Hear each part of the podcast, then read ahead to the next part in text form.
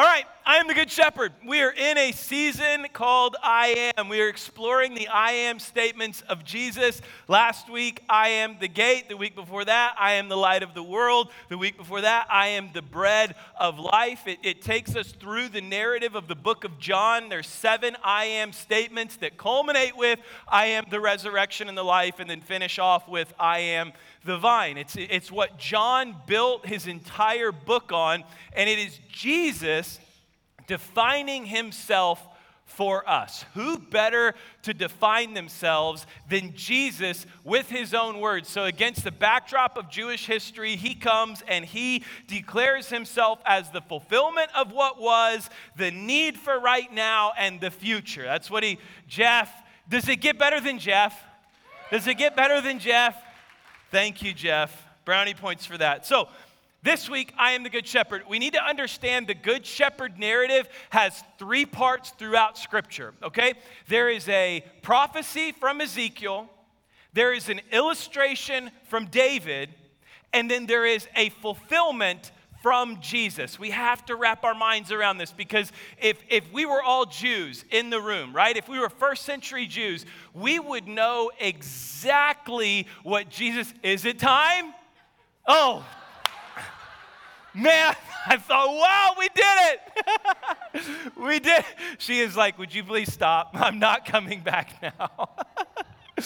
when your wife leaves your church, it's a big deal. It's a, it's a problem, right? Um, no, okay, so Jesus comes along, he fulfills it. So he says, in Ezekiel, there's a prophecy, David gives an illustration, Jesus fulfills it. Here's why this is important because Jesus is not comparing himself to the shepherds that are working in the fields at the moment. Jesus is making himself known and he is comparing himself to God. He is saying, I am God. I am the fulfillment of what you heard. I am the fulfillment of the illustration that you've been given. I am God. I am the good shepherd is not a comparison to all the other workers that are shepherding in the fields. I am the good shepherd is a direct answer, okay? So there are benchmarks in Jewish history that when you hear them, it takes you back to the moment. I'll give you a cultural example. Michael Irvin takes you to a time when the Cowboys were actually good, right? Like actual, I mean, that was, that was, you know what? I was in Marshall's the other day. Guys, you got that picture? And on the clearance rack, this was on the clearance rack. Nine bucks. Nine bucks. Victory, right? It's cheap because it's not real. It's not, it's, there's, no, there's no value to it, right? They're like, oh, no, sell it and sell it for cheap because nobody's, I'm just kidding. Gosh, you Cowboys fans, you're so on edge all the time. I'm sorry you can't be in the Chiefs and be in the Super Bowl every other year. I mean, I, I, I don't know what to do. But listen, it takes you to a moment. We talk about the 90s Cowboys, you go to an era when they were great. We talk about Dak, and you go to an era where it's been kind of struggles, right? When Jesus says, I am the good shepherd, they go Im- immediately to Ezekiel 34. They go immediately to Psalm 23. They know what he's talking about based on history. So here's what we're going to do we're going to cover them, and it's important for you. This is, again, the same conversation Jesus started last week when he was not last week, last week, but that we talked about last week when Jesus came and said, I am the gate. He declared himself the door, the gate, however you want to say it. it he's continuing the same conversation. The last thing he left them with was, left them with was John 10 10. The thief has come to steal, kill, and destroy, but I have come to give you a rich and satisfying life. It is against that backdrop that Jesus now comes and declares himself the Good Shepherd. But first, little Julie Chen moment there for you. Ezekiel 34, 1 through 6. Hey, listen, we're going to cover a lot of scripture right now. There is a train of thought that is like you have to have a short amount of scripture and you got to preach underneath 30 minutes or you'll lose people's train of thought. I don't buy into that. We did not come here for shallow, did we? We didn't come here for shallow, did we? No, we came here to dive in. So walk with me. If we can't read 30 or 40 verses of scripture starting out, what, what are we doing? Or what have we conditioned ourselves for? What have we prepared our minds? It's like, oh no, we're going to have to read a lot of the Bible. No, no, that, that is our lifeblood, right? That's our life. That is our fuel. It is the Word of God. It's living and active. It's what transforms us. If we can't sit in this together as a community for five minutes and read through several passages, then, then we're nowhere close to where we need to be. Talking about first century Jews, they memorized the Torah. They had the Torah memorized. They could call upon. When we talk about Psalm 23, that was something they could recite by memory because they prayed it over and over and over. And they sang it as lyrics, like a worship song, over and over and over. So let's be Jews for a moment and step into Ezekiel 34. It says, Then this message came to me from the Lord Son of man, prophesy against the shepherds, the leaders of Israel. Give them this message from the sovereign Lord. What sorrow awaits you, shepherds who feed yourselves instead of your flocks? Shouldn't shepherds feed their sheep? You drink the milk, wear the wool, and butcher the best animals, but you left your flocks to starve. You have not taken care of the weak. You have not tended the sick or bound up the injured. You have not gone looking for those who have wandered away and are lost. Instead, you have ruled them with harshness and cruelty. So my sheep have been scattered without a shepherd and they are easy prey for any wild animal. Doesn't this sound a lot like John 10:10? 10, 10, the thief has come to steal, kill, and destroy, but I have come to give you a rich and satisfying life. He says, They have wandered through all the mountains and all the hills across the face of the earth, yet no one has gone to search for them. God continues through the prophet Ezekiel and just smashes the bad shepherds. He just continues to hammer them. Then he goes into Ezekiel 34, 11 through 16, and here's what he says. For this is what the sovereign Lord says I myself. Who is he talking about? It's not a trick question. Himself. I myself will search and find my sheep. Who did God say he was going to be? The shepherd. Thank you. Tina, way to go. He says, It's me. I myself will do it. I will be the shepherd. I will be like a shepherd looking for his scattered flock. I will find my sheep and rescue them from all the places where they were scattered on the dark and cloudy day. I will bring them back home to their own land of Israel from among the peoples and nations. I will feed them on the mountains of Israel and by the rivers and in the water and all the places where people live. Yes, I will give them good pasture land. What did he say last week? I am the gate. And when you come through me and you go out of me, you will find good pastures. You see what Jesus is doing. He's positioning self, himself as the fulfillment of Ezekiel chapter 34. On high hills in Israel, there, there they will lie down in pleasant places, and their feet in lush pastures of the hills. I myself will tend my sheep and give them a place to lie down in peace, says the sovereign Lord. I will search for my lost ones who have strayed away. Who leaves the 99 for the one? I will search for the lost ones who have strayed away, and I will bring them safely home again. I will bandage the injured and strengthen the weak, but I will destroy those who are fat and powerful. I will feed them, yes, feed them justice. Right? So you got it. You got it. You know what you're looking for right? There are bad shepherds that are taking advantage. They exist to steal, kill, and destroy, but there is a good shepherd who is coming that is going to protect us. Now, David in Psalm chapter 23, if you grew up reciting Psalm chapter 23, this is going to bring it to life because here's what David is doing. He gives us the perfect illustration of the shepherd that will fulfill Ezekiel chapter 34, okay? So, they're already on alert. They're already looking. They're ready for a shepherd to come and combat the bad shepherds that are just trying to slaughter the sheep, take the wool, and drink the milk, right? They're just, that's all they exist to do. So they're looking for this good shepherd. Psalm 23, David writes this The Lord is my shepherd. Who? The Lord. David makes it crystal clear from the jump. The Lord is the shepherd. I have all that I need. He lets me rest in green meadows. He leads me beside peaceful streams. He renews my strength. He guides me along right paths, bringing honor to his name. Even when I walk through the darkest valley, I will not be afraid for you are close beside me. Imagine being a first century Jew and knowing what Ezekiel 34 says and knowing what it prophesies for, and then reciting this prayer over and over in worship, reciting it over and over in your prayer life. Imagine saying these things. You're believing for it to happen, you know what He's going to do. He says, Your rod and your staff, they protect and comfort me. You prepare a feast for me in the presence of my enemies. You honor me by anointing my head with oil. My cup overflows with blessings. Surely your goodness and unfailing love will pursue me all the days of my life, and I will live in the house of the Lord forever. That's what our shepherd will do. So we know the shepherd is coming, Ezekiel chapter 34. We know what the shepherd is going to do, Psalm 23. He's going to lead me beside still water. He's going to bring me peace. He's going to honor me. He's going to prepare a table for me in the presence of my enemies. He's going to protect me with his rod and his staff. He is going to be there for me. We know that he's coming. We know that he, what he will do. Now we're in John 10, 11 through 21. Bring some life to it, right?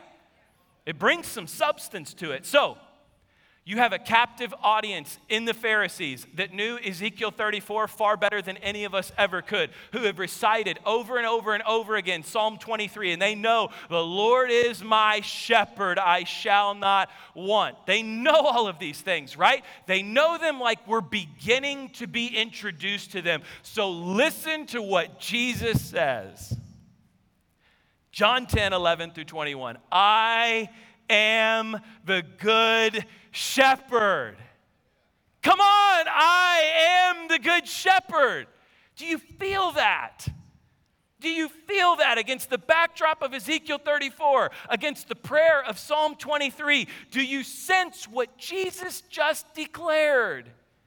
Everything that you need, everything you've been longing for, everything you've been looking for, everything you've been waiting for, everything you've been praying for, everything you've been hoping for. What did Jesus just say? I am the Good Shepherd.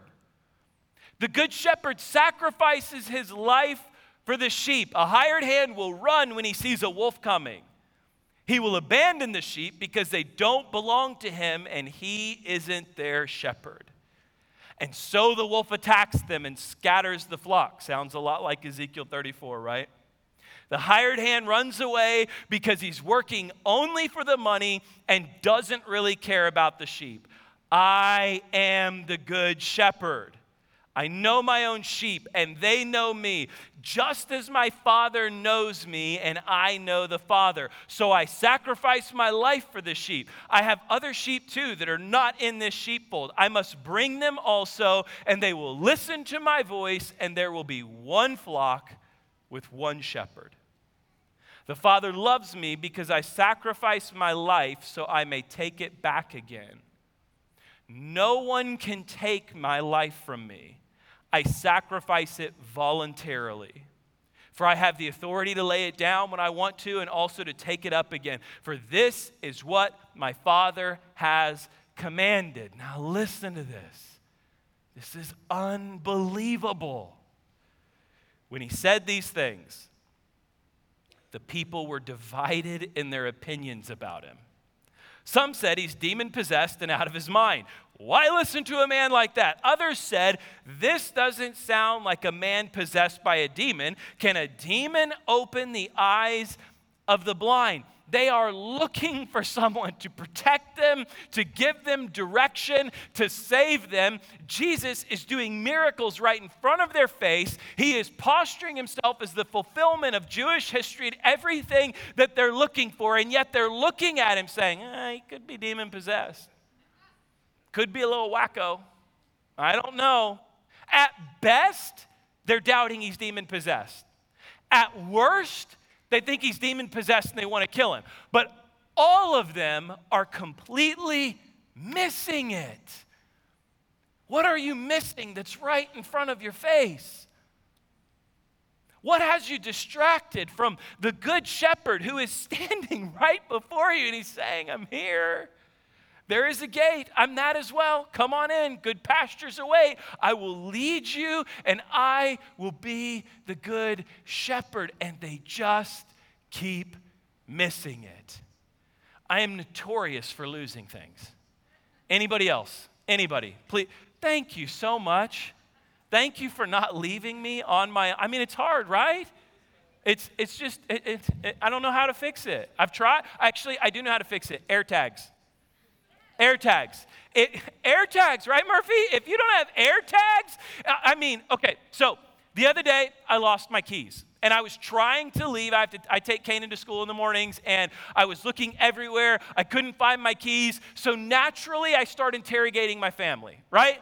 Uh, because my wife is nesting right now, and we're, we're okay with nesting, but that means things get rearranged all the time, right? Like all the time. Like, came home, my underwear drawer was no longer there. There was a couple things in it. My socks were gone into the closet, and something else. And she was like, "Oh, just, just," and I'm like, "Praise God, praise God, nesting." We're, you, we're not, we'll nest around here. We'll do it, right? So I'm like, babe, do you, do you know where you put my keys? Because I know you've been in it. And she's like, I, I didn't touch your keys. Okay, enough said. Uh, let's move on to Canaan. Canaan goes to my truck all the time. He runs into my truck. He takes stuff out of my truck. He gets, whether it's gum or change or anything in between, he's got stuff in my truck. So I'm like, come here, boy. What'd you do with my keys? I know you went out to my truck last night. Where am I? Dad, I, Dad, I swear I haven't been to your truck. I didn't touch your truck. I don't know where your keys are. Zion, you can't put anything past Zion. You never know what Zion's up to. So I'm like, Zion, keys, Zion, keys. And she's got nothing for me, right? So now Zadok is in this phase where he's throwing everything in the trash can. Right? Little kids, what do you do? Throws everything. If he can get his hands on it, the place he believes it goes is the trash can. So I'm like, come here, boy. Come here. Did you put my, my keys in the trash? Did you put my keys in the trash? He said, No keys, no keys, no keys. And so Anna says, Babe, why don't you check your air tag? I forgot I had it, right? I was so busy interrogating all of them, finding my keys. So I open up my phone and I go to Find My, and, and Find My pops up. And you know there's that one spot you can, you can click and it'll, it'll direct you right to it, you know, like right on top of it. It gets an arrow, and the arrow points, and it's like 12 feet this way, and you just, you follow the air. I'm telling you, if you don't have air tags, you need to buy some air tags. They're game changer, okay? So I've got it, I've got Find My, and I open it up, and it's got that circle where it's thinking, you know, it's like trying to locate, need more light. And then all of a sudden, it finally comes on, and it, it's an arrow, and it's pointing right here, and it says 0.2 feet away. And I'm like,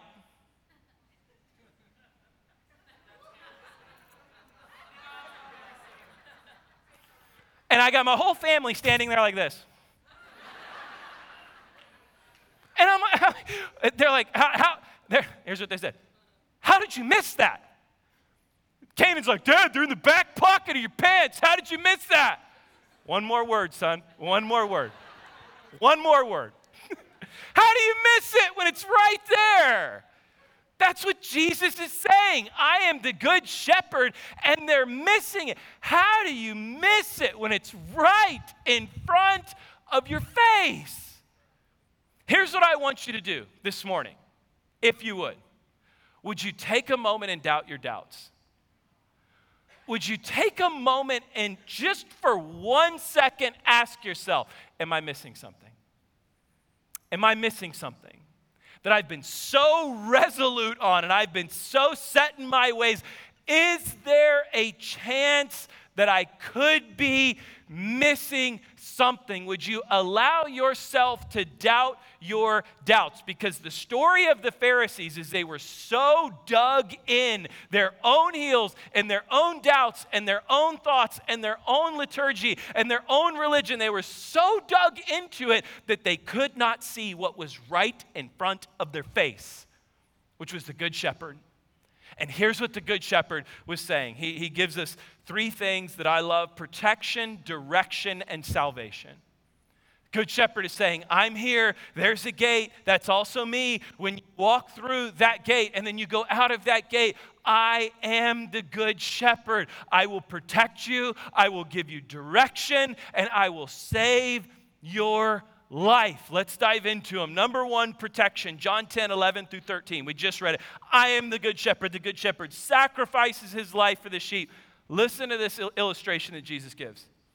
A hired hand will run when he sees a wolf coming. He will abandon the sheep because they don't belong to him and he isn't their shepherd. And so the wolf attacks them and scatters the flock. The hired hand runs away because he's only working for the money and he doesn't really care about the sheep. The protection of the good shepherd that we have in Jesus is based on his ownership.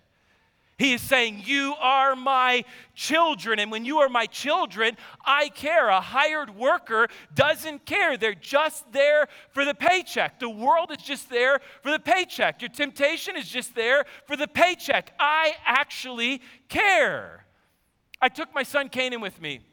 Uh, last month to defend my dissertation in Florida, and he came with, and we were we were going to the car rental place, and uh, there was a guy, I was, I was, talking to him, and it was just a father son trip. It was a real blast that we had. And Canaan looks up at me and he's like, Dad, what kind of car did we get? And I was like, I don't know. I went for like the compact, you know, just saving a buck. But I got to the table and I was like, Hey, you got any upgrades? And Canaan goes, Dad, can we get a Lambo? Way too much YouTube in this kid's life, right? We're not Mr. Beast. We're not getting a Lambo. He's like, Dad, can we get a Lambo? And the guy heard him, and the guy kind of laughed a little bit, and he said, "No." He said, "Man, I'll, I'll, hook you guys up. I'll hook you guys up." And you know, doing all this stuff and everything else. And he's like, "Okay, you guys are ready." So we go downstairs, and he gave us this key fob, and we go to the desk, and, and we get to the desk, and I was like, "Hey, uh, what did we get?" And he goes, "Ooh." You got a good one. I said, Really? What did we get? He said, You got the supercharged V8 Charger. Check this thing out. Look at my son. Look at this. Like the picture, there he is. Do, do he was so flipped out. He's like, Dad, we got a Lambo. I was like, Yeah, I mean, yeah, of course we did, right? So we got, so we get in this car, and I just, I want to be honest with you because we're in church. Maybe it's confession time. I drove this thing like my last name was Earnhardt. How do you not? Right? Like, how do you not? You're in a souped up charger, your son's in the back, his whole screaming the whole time, Daddy, blaze him! Daddy, blaze him! I'm like, okay, okay. Daddy's got you, bud. And I'm just, eh, there was not a time we were at a complete stop that we did not absolutely get it so fun. I mean, we had a, God bless Dodge, right? It was so good. We had so much fun. We were flying around everywhere, okay? So then we get back and we get in my truck, and Canaan gets in my truck, and the first thing he says is, You know, Dad, like the truck's okay, but I wish we had a charger. And so I'm like, Well, son, this has the same engine in it that that charger had, right? It's a V8. We're, we're ready to roll. And he's like, Oh, okay, okay, cool. So we get out on the road, and he goes, Dad, Dad, blaze them. And I was like, no, man, no, I want to tear my truck up, you know? you gotta, you gotta be careful with these things, right? I, this is my truck. I'm not gonna tear my truck up for no car. I'm not gonna blaze them. Gotta watch the gas mileage around here. He's like, come on, Dad. Blaze them, Dad. I'm like, no, I, I can't. Why? Because I own this and I was just leasing that. I'll tear up what I, I mean, I, uh, don't, I hope there's no car rental people in here today. But you got to have fun with it, right? I, I, will, I will have fun with what I lease, but I would never do that to what I own. That's what Jesus is saying. I am the good shepherd. There are hired workers that are just leasing you. Hear me. The world is just leasing you, it does not care about you, has no value for your life. I'm t- listen to me, I, and I, I want to be. Uh, Porn does not love you, it hates you. You have to understand, it hates you. Its whole goal is to destroy your life, to rot your mind, to rob your marriage of intimacy. It does not love you. It is not an escape. An addiction does not love you. I've spent enough time doing ministry in prisons. I've spent enough time being at discipleship houses and interfaith houses where people come out of addiction and go into them. I haven't heard one of them say, Man, my addiction really saved my life, really helped me. No, they look skin and bones and their body's wasting away. And every time they say it came that close to killing me, it's leasing you. All it is is leasing you. Anger, bitterness, unforgiveness, it is just leasing your soul. And it is destroying your soul. It's the whole goal to steal, kill, and destroy. There are fake shepherds that want to lead you to absolute destruction. That is their goal. They're not saying, I hope you have a rich and satisfying life. They're saying, How quickly can I kill you? Maybe the mindset shift that we have to have today is that our sin does not love us. Our sin hates us, it wants to destroy you. That is the entire goal. That's the goal. And if it happens fast, it happens fast. If it happens over time, it happens over time. But all they're looking to do is leash you until you are ran out of gas and worn out and beat up and tore to pieces and left on the side of the road for someone else's problem. Jesus says, I am the good shepherd. I have come because I own you. I have come because you're my children. I am not a hired worker. I'm not going to take the wool, take the milk, slaughter the lamb, and then just run away and leave the others hungry. I am here to care for you. I am your protection. I am here to nurture you. I am here to look after you. I am here to lay down my life for you. What are you missing that's right in front of your face? Jesus says, I'm the good shepherd. I'm not a hired worker. I'm not leasing anybody's soul, but I want to reconcile you to the Father. The second thing he declares is that not only is he protection, but he is direction. Jesus is saying, not, not only am I going to protect you, not only do you come through this gate and you meet the good shepherd, but then you go out and you have a good shepherd that leads you, that leads you by his voice. John 10, 14 through 16. I am the good shepherd. He doubles down on it. I know my own sheep. We are his. Because I'm not leasing them. I know my own sheep. I know who they are, and they know me. Just as my Father knows me, I know the Father. So I sacrifice my life for the sheep. I have other sheep too that are not in this fold. I must bring them also. Here it is. They will listen to my voice, and there will be one flock with one shepherd.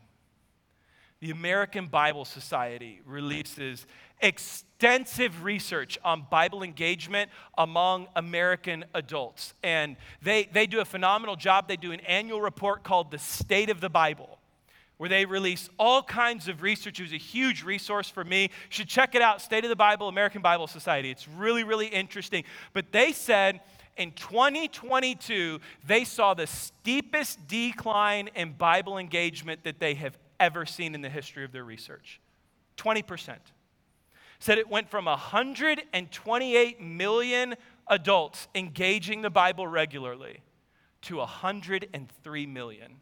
20% drop in one year. Steepest decline they've ever seen in history. So they did a follow up study of everybody who responded and they asked them, why? Why have you quit engaging with the Bible? You know what the number one answer was? This is crazy. It's not I've become an atheist.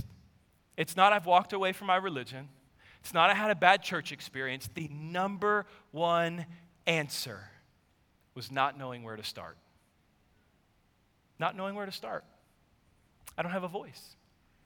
I don't have, I don't have a voice leading me. I don't have a voice calling. I don't have a, a guide. I, I don't know where to begin. Like, who do I turn to? Who do I listen to? Who do I talk? Jesus is saying, I will lead you by my voice. You want to hear the voice of God? It's within the pages of this book.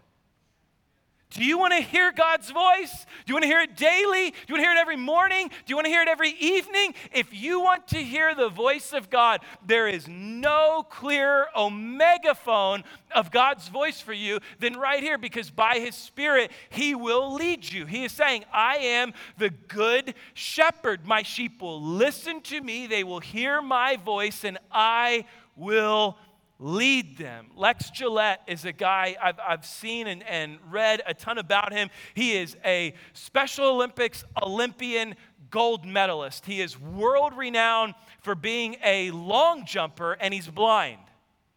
That is someone who runs three foot wide, 100 foot runway as fast as he can and jumps as far as he can without being able to see. It's absolutely insane.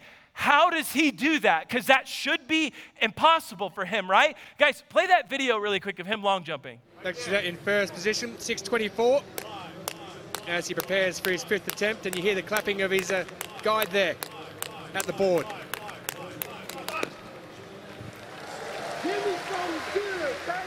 I don't know if you could hear, but it, the, the accent may have thrown off, but he said his guide is out there.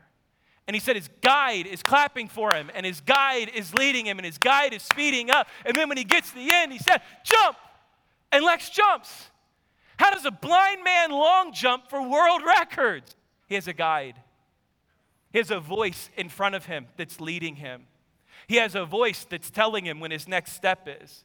He has a voice that's telling him when to jump. He has a voice that's telling him when to go. Listen, we have a guide, a good shepherd who says, I will lead you and you will hear my voice and you will follow me. He is the shepherd that's out in front. He gives us direction. If you lack direction in here, there is a voice that leads you. You may not see the next step, you may not know what the next steps are, but you have a voice that will lead you. That's what Jesus is saying. I provide protection and I provide direction. I am the good shepherd. My sheep hear my voice and they listen to me, and I will lead them and they will follow me. You are not as blind as you think.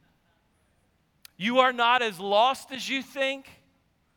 You are not as without direction as you think. You have a starting point, you have a guide.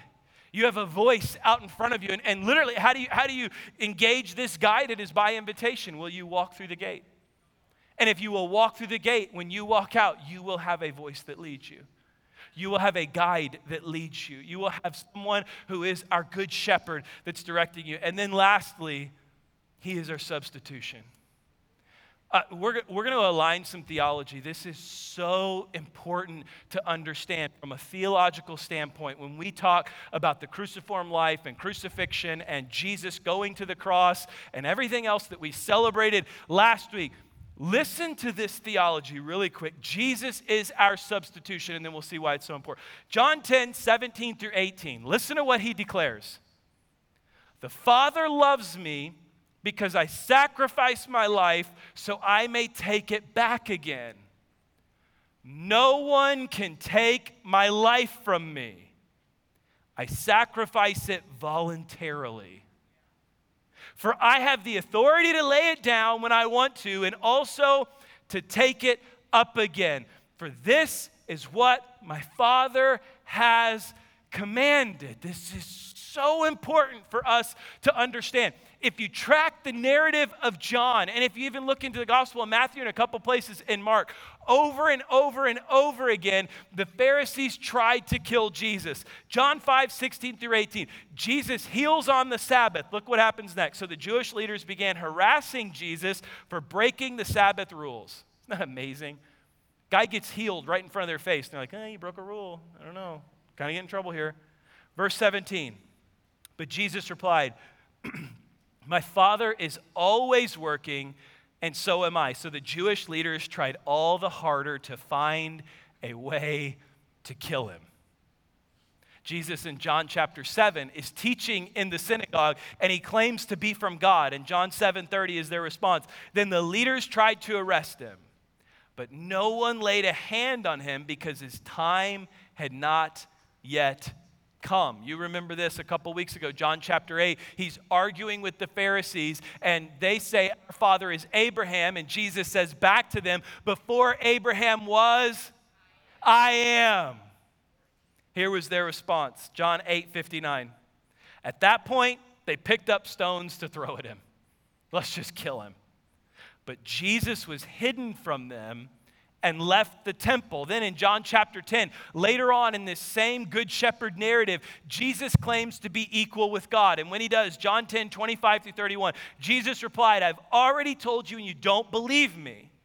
The proof is the work I do in my Father's name. But you don't believe me because you are not my sheep. My sheep listen to my voice. I know them and they follow me. I give them eternal life and they will never perish. No one can snatch them away from me, for my Father has given them to me, and He is more powerful than anyone else. No one can snatch them from my Father's hand. The Father and I are one. Verse 31 Once again, the people picked up stones to kill him. What? Again, they just want to kill it. Jesus, this will all culminate next week. Next week's going to be great. I can't wait. Come and bring a friend. John chapter 11, Jesus raises Lazarus from the dead. Once he rises from the dead, I mean, literally, we're talking a man is raised from the dead. What's the response? Oh man, he's getting pretty popular around here. People are actually starting to believe this stuff. Can you believe what he did? He raised a dead man. What should we do about it? John 11, 53. So from that time on, the Jewish leaders began to plot Jesus' death. Crazy, right? Over and over and over, their goal was to kill him. But, but hear me if Jesus was murdered by the Pharisees, we don't have a savior, we have a victim. Listen, if Jesus was murdered, and he was, his life was taken from him at the decision of the Pharisees. We don't have a Savior, we have a victim, a victim of murder. Here is what Jesus is saying He is saying, I am. I am not an offense to the Pharisees. I am an offering. They can't take my life. I'm not a victim to the cross. I am a victor of the cross saying, I am not going to be taken, but I am going to conquer death. This is why this is so important. If they could kill him, he has no power. But they tried over and over and over again until the point became crystal clear you can't take my life, I offer it. And that offering is for everyone. We're not victims of the cross, we overcome by the cross right? We're not victim. We overcome by the blood of Jesus. Why? Because they tried to kill him and they couldn't stop him, and yet he still laid his life down for us. Jesus was not a victim of the Pharisees. He did not finally get caught by them. He voluntarily laid his life down. What did he do at the time of his arrest? He stopped Peter and said, Stop fighting. Here you go. Here I am. Take me. I am ready to become the offering for my people. I was reading a story written by an author who has a family member who's in a wheelchair. They've uh, had no use of their legs their entire body or their entire life.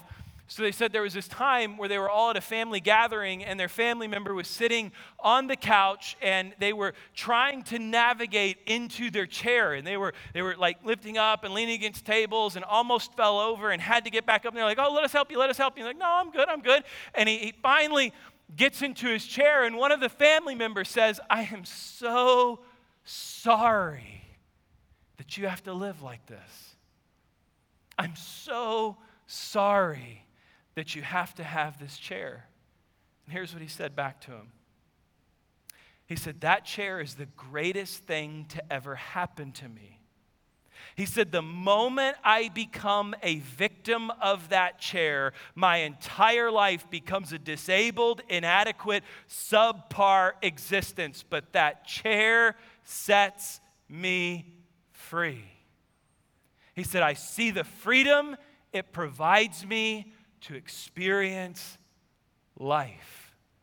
He said, I am not a victim to that. That is what sets me free. Listen, Jesus was not a victim to murder, he is a victor over death. That's what sets us free.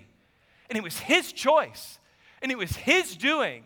And it was his doing for you, and it was his doing for me, and it was his doing to say, I am the good shepherd, and I'll show you how far I'll go. I will give my life for you. That is the good shepherd.